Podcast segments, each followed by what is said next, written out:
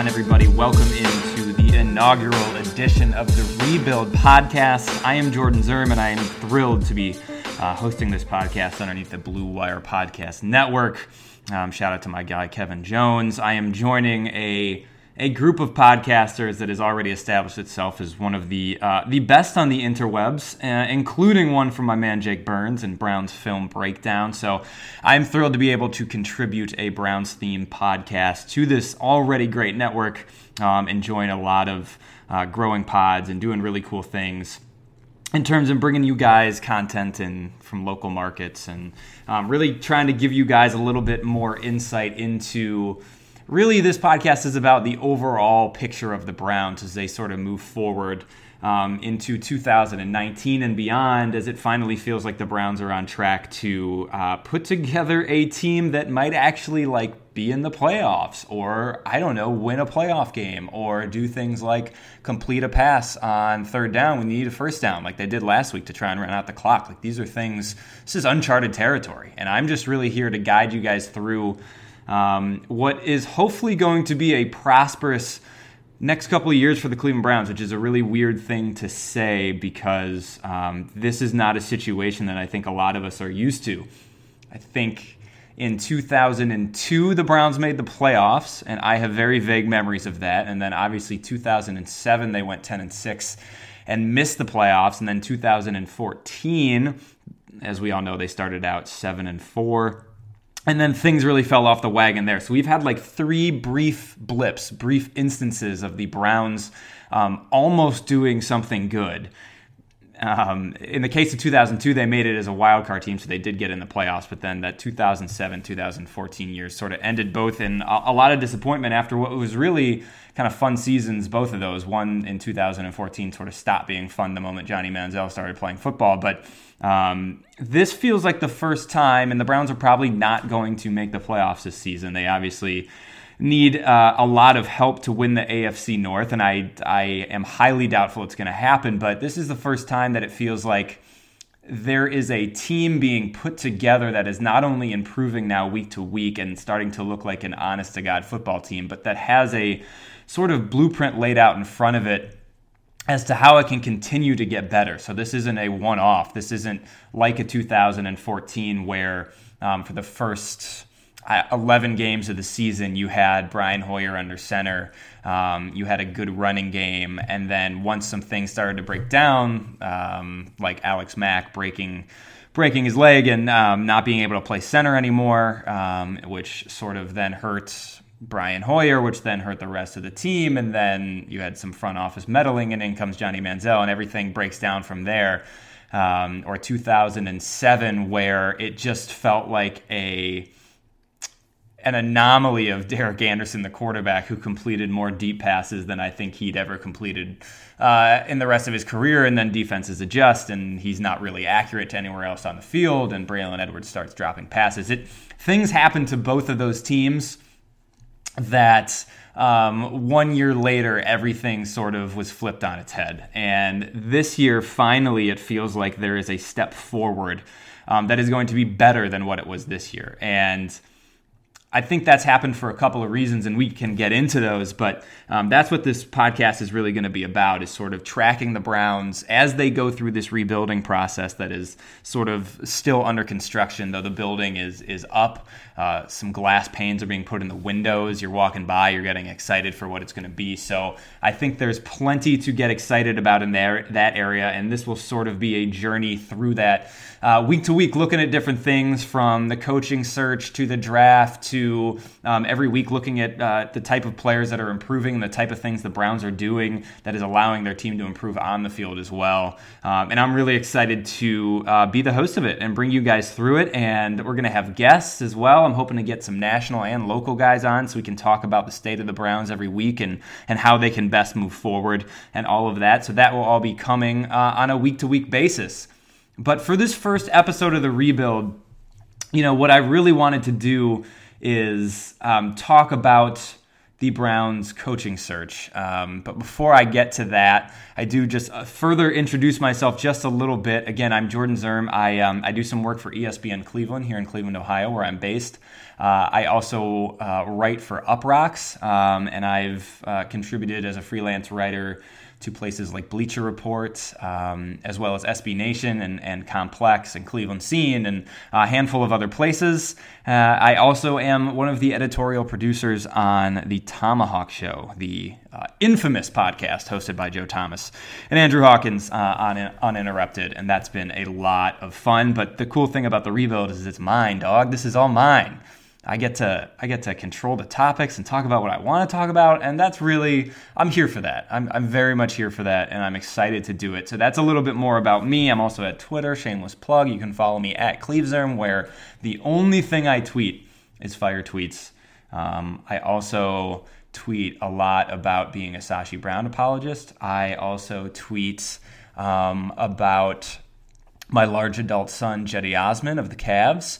Um, and I used to roast Hue Jackson a lot on Twitter, but he's not there in Cleveland anymore. So I've scaled back a little bit on that. But every once in a while, it's good just to get a nice Hue Jackson roast onto the internet. And um, I, I will occasionally continue to do that. I got a lot of Hue Jackson gifts loaded into the drafts folder on my computer. Um, and occasionally I'll come. I'll come at Carson Wentz. I used to come at Carson Wentz a lot on Twitter, uh, probably too much.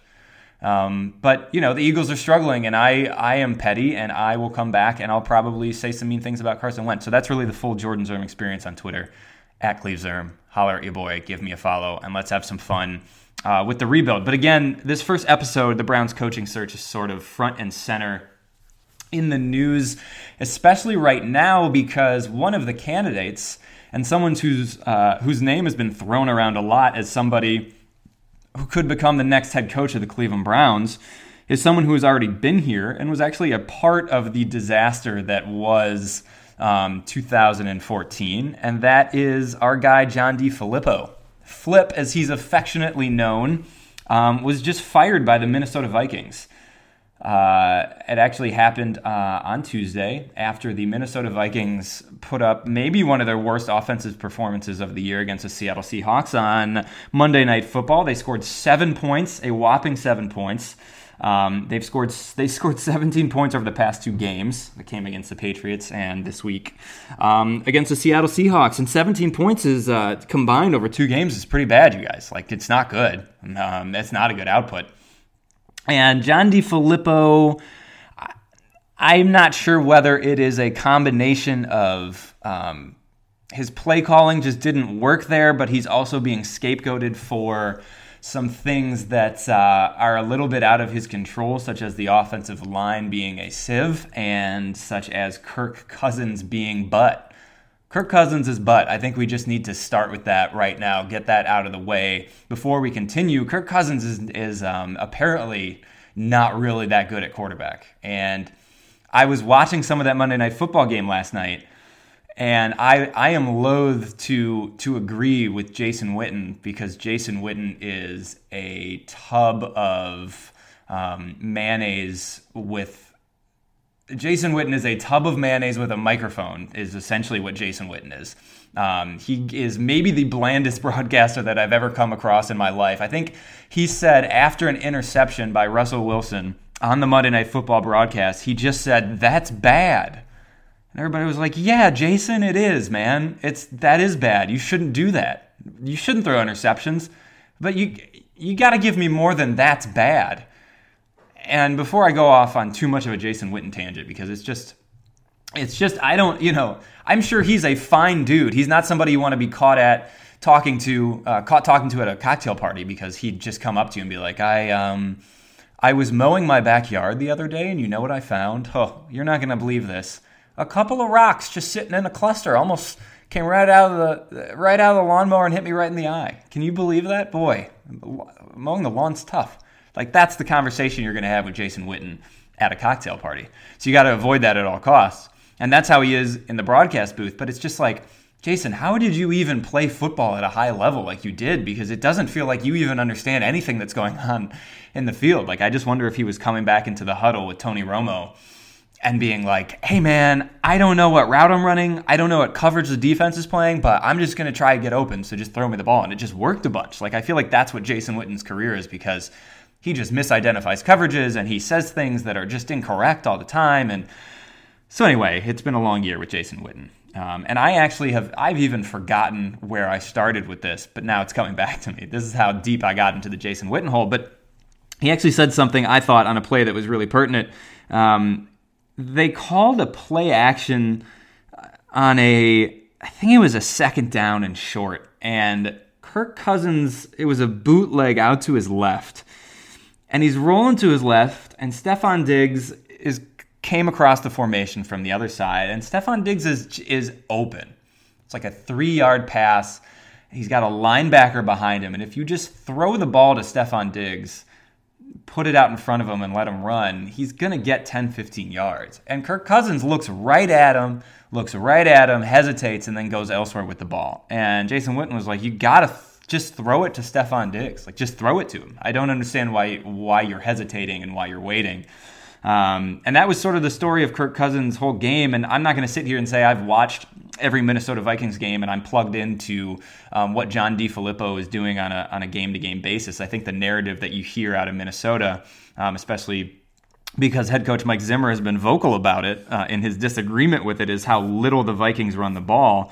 Um, and it's true. I think there was a game this season where the Vikings ran the ball a total of four times. Like they had four carries to their running backs. Part of that is Dalvin Cook was hurt for part of the season. Latavius Murray is an average running back, but you know, so so there's that, and I think there's legitimate criticisms to John DeFilippo in abandoning the run and um, getting pass happy. And there's rumors that you know he wants to show off his full playbook because he wants that head coaching job, which I find strange. Like I don't if you're trying to get a head coaching job, I'm not sure the solution is like to line up your offensive lineman out wide uh, on multiple possessions and only run the ball four times. I'm not sure that's what teams are looking for. But so with John DeFilippo, who was somebody that has previously been a Browns offensive coordinator, the Browns were 30th uh, in the league in points per game the year that, that John DeFilippo was the Browns uh, offensive coordinator. John DeFilippo was the Browns coordinator in 2015. So excuse me, I uh, I was wrong when I said that he was uh, the coordinator in 2014 when the Browns were. That was obviously Kyle Shanahan, and Kyle Shanahan uh, got a PowerPoint together and uh, and left. Uh, because of that whole experience. So that was that was really all um, a lot of fun. And then uh, John Filippo came in and tried to salvage things. Things did not go well. That was um, I believe, yes, that was the last year of the Mike Pettine Ray Farmer era. Um, and the Browns finished uh, three and thirteen in 2015. Um, so everybody was everybody was having fun. Everybody was having fun there. Everybody was having a really good time with Johnny Manziel um, and Josh McCown. Um, and so that was just a uh, yeah, that was not a good time for anybody involved, and not all of that is the fault of John DeFilippo. He then went to Philadelphia um, and had a, a, really incredible year um, with the Philadelphia Eagles uh, when they won the Super Bowl last season. He was with the Eagles for, I believe, two seasons. Yep, 2016, 2017. 2017, they won the Super Bowl. He did wonders with Carson Wentz after Carson Wentz had a pretty average rookie season. Um, and then, you know, they they got Nick Foles ready for the ready for the playoffs and ready to win a Super Bowl, uh, which is you know something that should not be taken lightly. But then he goes to Minnesota, um, getting out of Philadelphia, and you know things have gone really poorly. So it's hard to know. It's hard to know exactly what the reasoning is for it. I imagine it's somewhere in between John DeFilippo's play calling, maybe not really fitting with the personnel that the Vikings had on offense, but also you know, Kirk Cousins not throwing to open wide receivers um, and an offensive line that has been injured and bad. So I'm I'm not sure what to make of the John DeFilippo stuff, and I'm not sure where he now falls as a as a candidate for for head coach. And I think people are correct when they say that, you know, some people uh, are not cut out to be uh, to go from the coordinator position to the head coaching position. And I think that a prime example of that is someone like Hue, ja- Hue Jackson, who guided Andy Dalton to the best season of his career as a offensive coordinator for the Cincinnati Bengals, but his multiple stints as a head coach, both in Oakland and now in Cleveland, have been pretty abysmal. Um, and especially from the play calling side of things, he was not a good play caller in Cleveland. Um, and then he couldn't function when he gave up the play calling duties to Todd Haley. So I think you see a lot how guys that are coordinators um, just can't make that jump. You know, you think back to a Romeo Crennel as a defensive coordinator uh, in Cleveland, and, and it couldn't happen. And now he's back as a defensive coordinator, having a lot of success with the Houston Texans. So you just don't know. For every Sean McVay, there is somebody like Hue Jackson. Um, and it's hard to find um, exactly where the Venn diagram of those guys that are good as a coordinator and good as a head coach are. But I bring up John DeFilippo, who obviously now has some free time on his hands and um, may start interviewing for head coaching jobs. Uh, but the way things ended with him in Minnesota um, feels like it's going to be a tough sell, um, especially a guy that's already been here. People have a bad taste in their mouth um, with John DeFilippo and with Johnny Manziel. That doesn't bother me. Uh, I don't think he should be held accountable for a lot of that stuff. But that kind of leads me to the question: That's what? Who is left that excites you?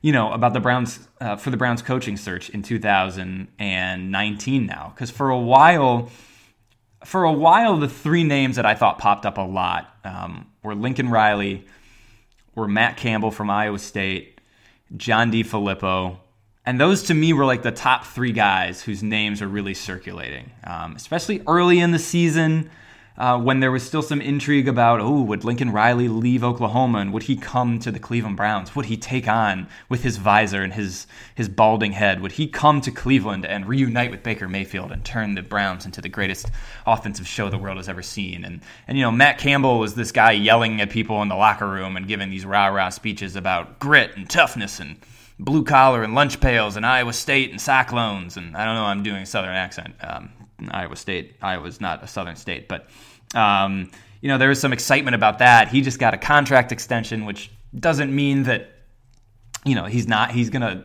uh, absolutely stay at Iowa State, but he got the contract extension. You know, Lincoln Riley has sort of been has rebuffed the questions about the Browns job. You know, I don't know what people, I don't know what he's going to say in any of those situations. I think the first time he didn't slam the door shut. I do think Lincoln Riley has NFL aspirations. I think there's only so long you can stay at a place in college. I feel like Nick Saban is really the, um, the exception to the rule in that he's just running such a dominating program that um, it, and winning and winning every national championship that it doesn't even make sense for him at his age to go anywhere anymore. Like, why would you leave that? I think with Lincoln Riley, with such a um, high-powered and forward-thinking offense, but a trash defense and playing in the Big 12. And yes, you're getting the college football playoff, but I think a lot of us think they're going to get smoked by Alabama. I don't know. I think that makes it easier for him to daydream about what it would be like at the NFL level. Um, would his offense work there? Uh, he could have an actual defense. He could have a defensive coordinator deal with that. He could focus all his energy on the offense, sort of like what Sean McVay has done um, in Los Angeles. And so I don't think he's shut the door on it, but I don't know. It's it it doesn't feel like at the moment there's a ton of buzz and a ton of realism in terms of Lincoln Riley um, leaving Norman uh, and coming to the NFL. So if you knock those guys off the list, and now you sort of knock John DeFilippo off the list because it just this was such a bad season for the Vikings offense that it, it feels like it would be a tough sell to bring John DeFilippo on as a head coach anywhere right now. Um, then you're sort of going down the list of a lot of unknowns. Um, you know, another name that that keeps coming up and keeps coming up. There's a couple guys um, out of out of Kansas City that are getting a lot of pub, and one of them, you know, Dave Toub, who is the special teams special teams coordinator and associate head coach in Kansas City. That you know, I if I'm being honest, I don't know uh, much about at all. I I feel like it's it's an odd transition to go from a special teams coordinator to a head coach in the NFL. And Dave Toub's done that for a while, but he seems very highly thought of in Kansas City. He obviously has John Dorsey connections, and then you've got Eric Bieniemy, um, the offensive coordinator. I you know associate offensive coordinator with the Kansas City Chiefs as, as Andy Reid is still, um, you know, is the main guy calling plays there. Eric Bieniemy is the guy that you see um, next to Andy Reid um, on the sidelines all game, kind of following his every move. Um, they both have a play sheet. So, um, you know, again, with someone like Eric Bieniemy, I, there's not a ton that you you know about in terms of um, his play calling, how much influence he has over the offense. Uh, what's he you know what his role is there underneath Andy Reid, and if Andy Reid is really the um, the mastermind there, which I think he is. Eric Bieniemy um, spent a lot of time in college as a coach, uh, coach running backs a lot of his career. He was a running back in college. Coached at Colorado, um, coached at UCLA, uh, running backs there. He, w- he went back to Colorado in 2011, 2012. Um, he coached running backs for the Minnesota Vikings, and he's been the Kansas City Chiefs running back coach from 2013 until 2017, where he then became the uh, offensive coordinator at the at the 2000 the start of the 2018 season. So uh, you know you just never know about how much um, responsibility Bieniemy has. Obviously, he helps out with the offense a lot, but it's still kind of Andy Reid's designed offense, which isn't necessarily a bad thing if he's bringing that type of innovation to the Browns with Baker Mayfield. Then that's great. But you, it's just such a jump from a guy who's not even the the official offensive coordinator for a team to to come and become a head coach. So so then you have Eric Bieniemy um, as a candidate, and then you've got Gregg Williams, I, I, guess, as a candidate. And I've talked about this on ESPN Cleveland and other places that I just Gregg Williams just doesn't really do all that much for me. Um, I think that Gregg Williams has been around long enough now that you sort of know what he is. And I think that the Browns defensively, there's still things Gregg Williams does in terms of play calling on the defensive side of the ball that I can't stand. And I also wonder with Gregg Williams the difference between getting Gregg Williams as a sort of substitute teacher, as he is right now, taking over as the interim head coach of the Browns, and Gregg Williams as your full time professor, meaning you're coming in next season through OTAs, rookie mini camp, training camp, and then into the season and and you've got this this maniac. I mean, Gregg Williams is a maniac. I don't even think like if I said that to his face, he'd be like, "Yeah, right. I am. I'm a maniac. I'm 100% a maniac." So, I don't even think it's that much of a stretch to call him a maniac. He's scaled himself back a little bit. He doesn't um, scream obscenities uh, as much as he did you know, when he was just a defensive coordinator, but like that's just ingrained in his character. Like that's who he is. And so I wonder how stale he would get if you just had to be there for an entire season of, of Gregg Williams at this point in his career. And I also think, I, I tweeted this yesterday, I, I give so much more credit to this Browns turnaround.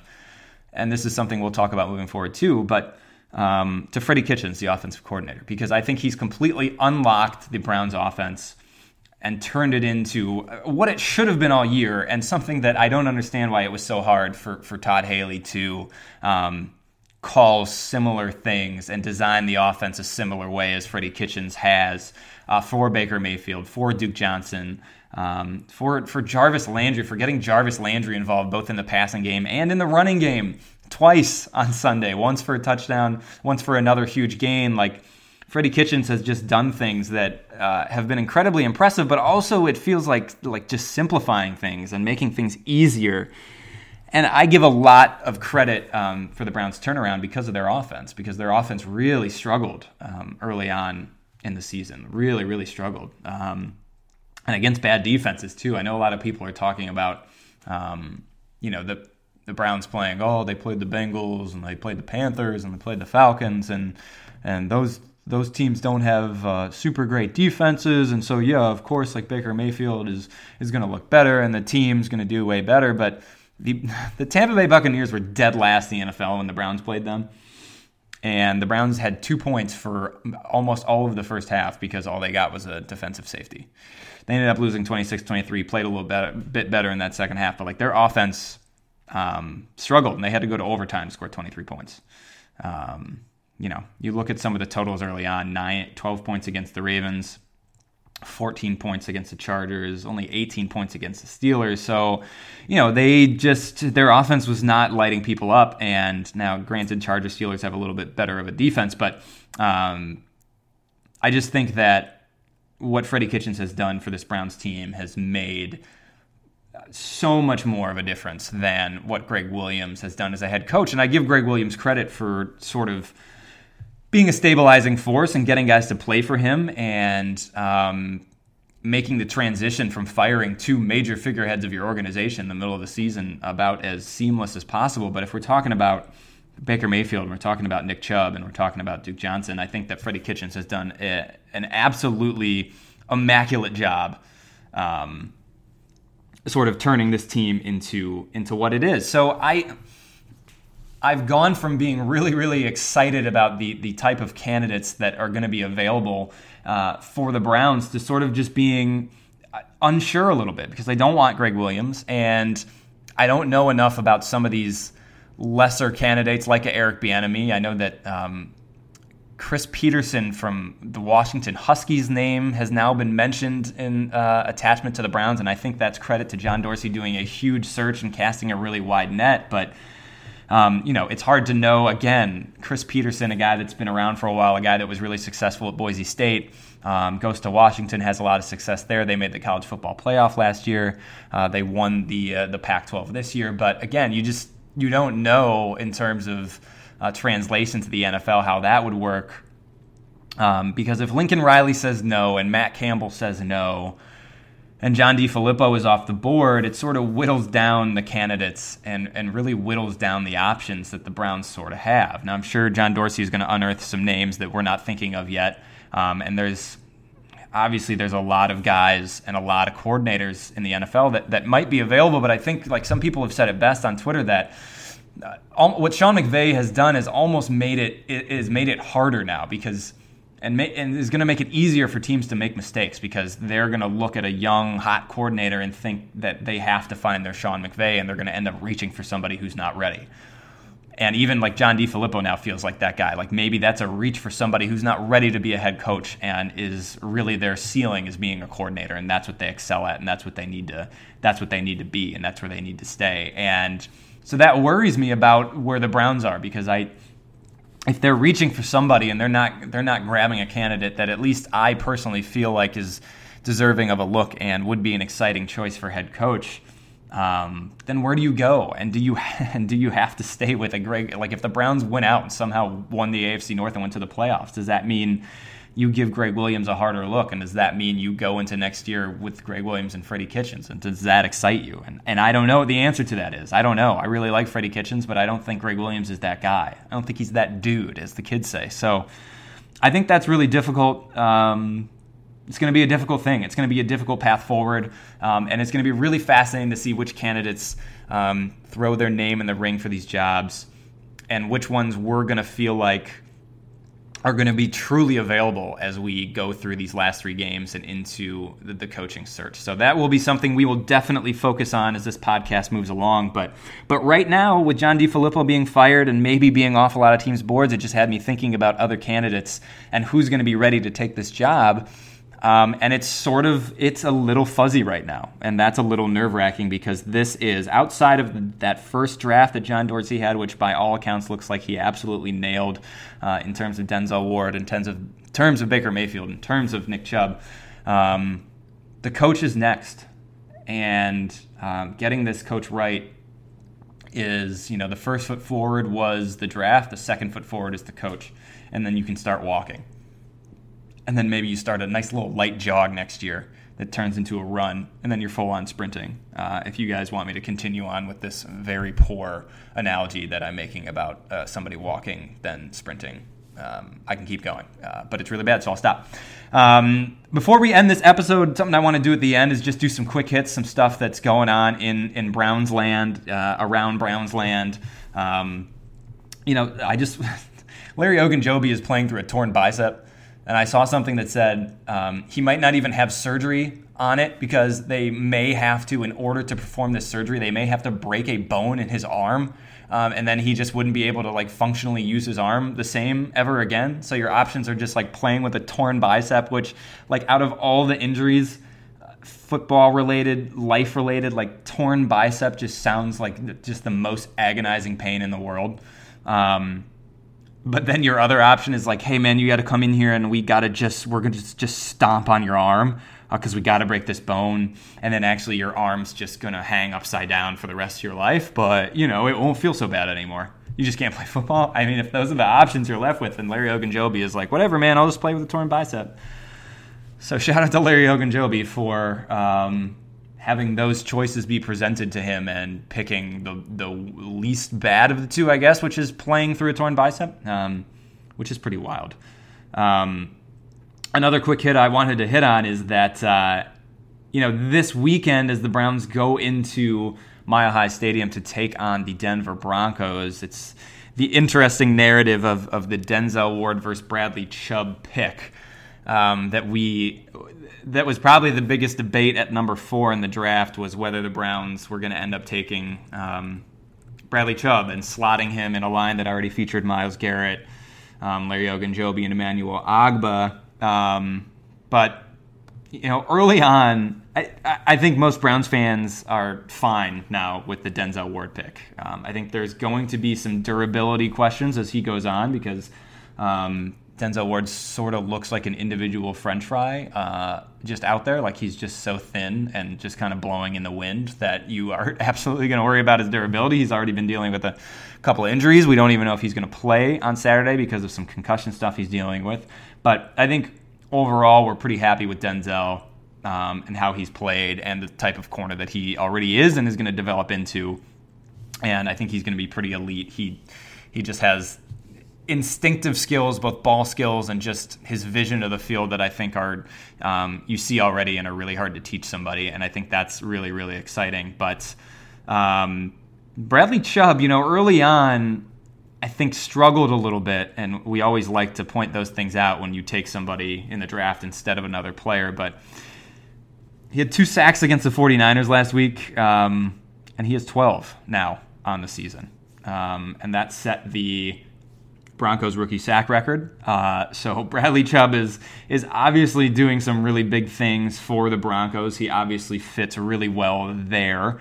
Um, yeah, he has 12. So that was more than Von Miller had as a rookie. So that's a big deal for for Bradley Chubb. Um, but obviously, offensively, the the Broncos have struggled, and they're they're in the playoff hunt. But it's been a you know, it's not been a great season for them. They lost.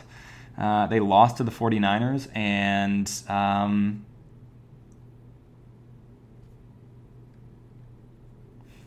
they lost to the 49ers, and so he, he's absolutely made an impact. The rookie record uh, is for the whole league is Jevon Kearse with 14 and a half in 1999, and Chubb's going to be right there uh, trying to tie that, and hopefully it doesn't happen against the Browns.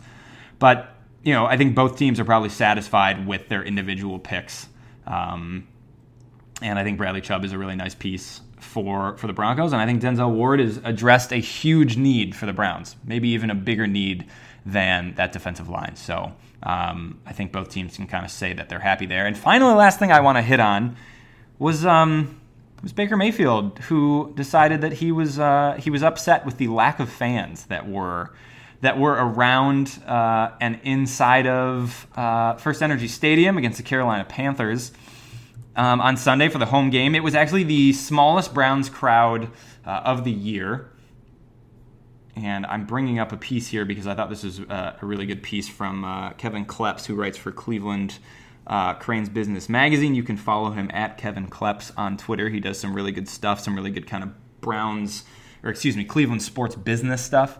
Um, you know, Baker said, uh, We would love to have more fan support. Today was cold, I get it, but having more people, especially at our last home game coming up, we would love to have more people in the stands cheering for us because we feed off of that energy. Um, the crowd, the announced crowd was 59,392 on Sunday. That was the lowest of this season. Um, the capacity at First Energy Stadium is 67, 431. Um, so it was by far the lowest, the lowest crowd that was there, and it was bitterly cold in Cleveland that day. Um, it was their lowest crowd since the 2017 home finale, and if you remember, the Browns didn't win a single game last year, so uh, that's pretty understandable. Um, but you know, the thing is, the Browns after last year um, the 2017 season, their attendance was the the Browns' attendance was its the worst it's been in 33 years, which is um, pretty absurd. Um, they they drew an average crowd of 62,403. This is all per Kevin Kleps. Um, it was the lowest in the history of First Energy Stadium, and obviously the worst for the Browns since 1984. Obviously, they went 0 16. They had multiple games um, that were in the low 50,000s. They played Baltimore 50 to, to a crowd of 56,434. Uh, so that was really, really bad. Um, but the Browns' average attendance this season, this is why I wanted to bring this up. And I, you know, B- Baker's fair in that criticism because it, he was correct; it was the lowest attendance of the season. But I think also to be fair uh, in context, the Browns had just dropped a game to the Houston Texans, uh, sitting at four seven and one. There's not really a lot of playoff hopes uh, to hang on to. It's getting colder, so I think all of those things probably combined for that. Um, but their average attendance this season is sixty five thousand five hundred twenty seven, which is three thousand one hundred twenty four uh, people ahead of 2017.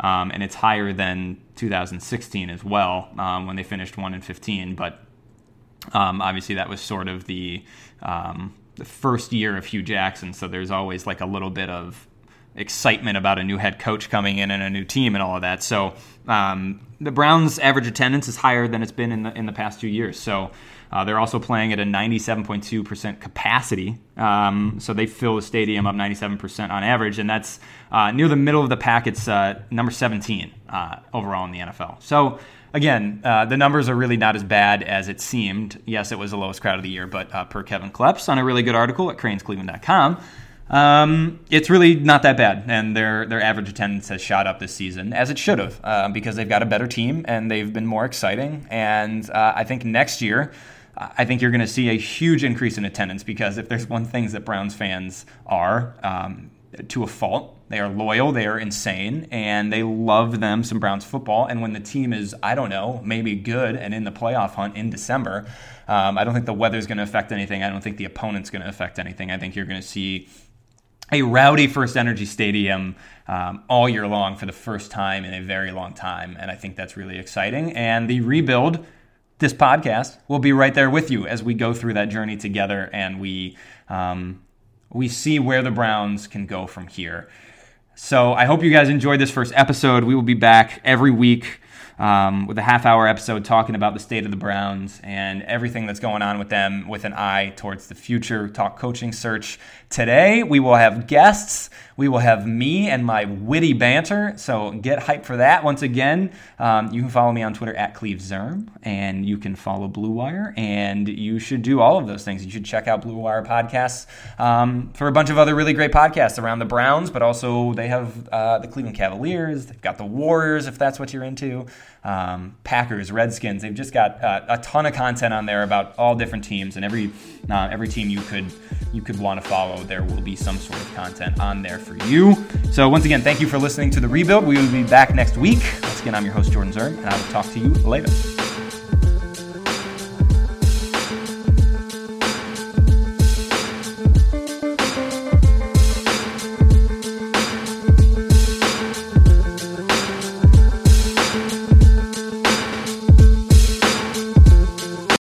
Whether you're a world class athlete or a podcaster like me, we all understand the importance of mental and physical well being and proper recovery for top notch performance.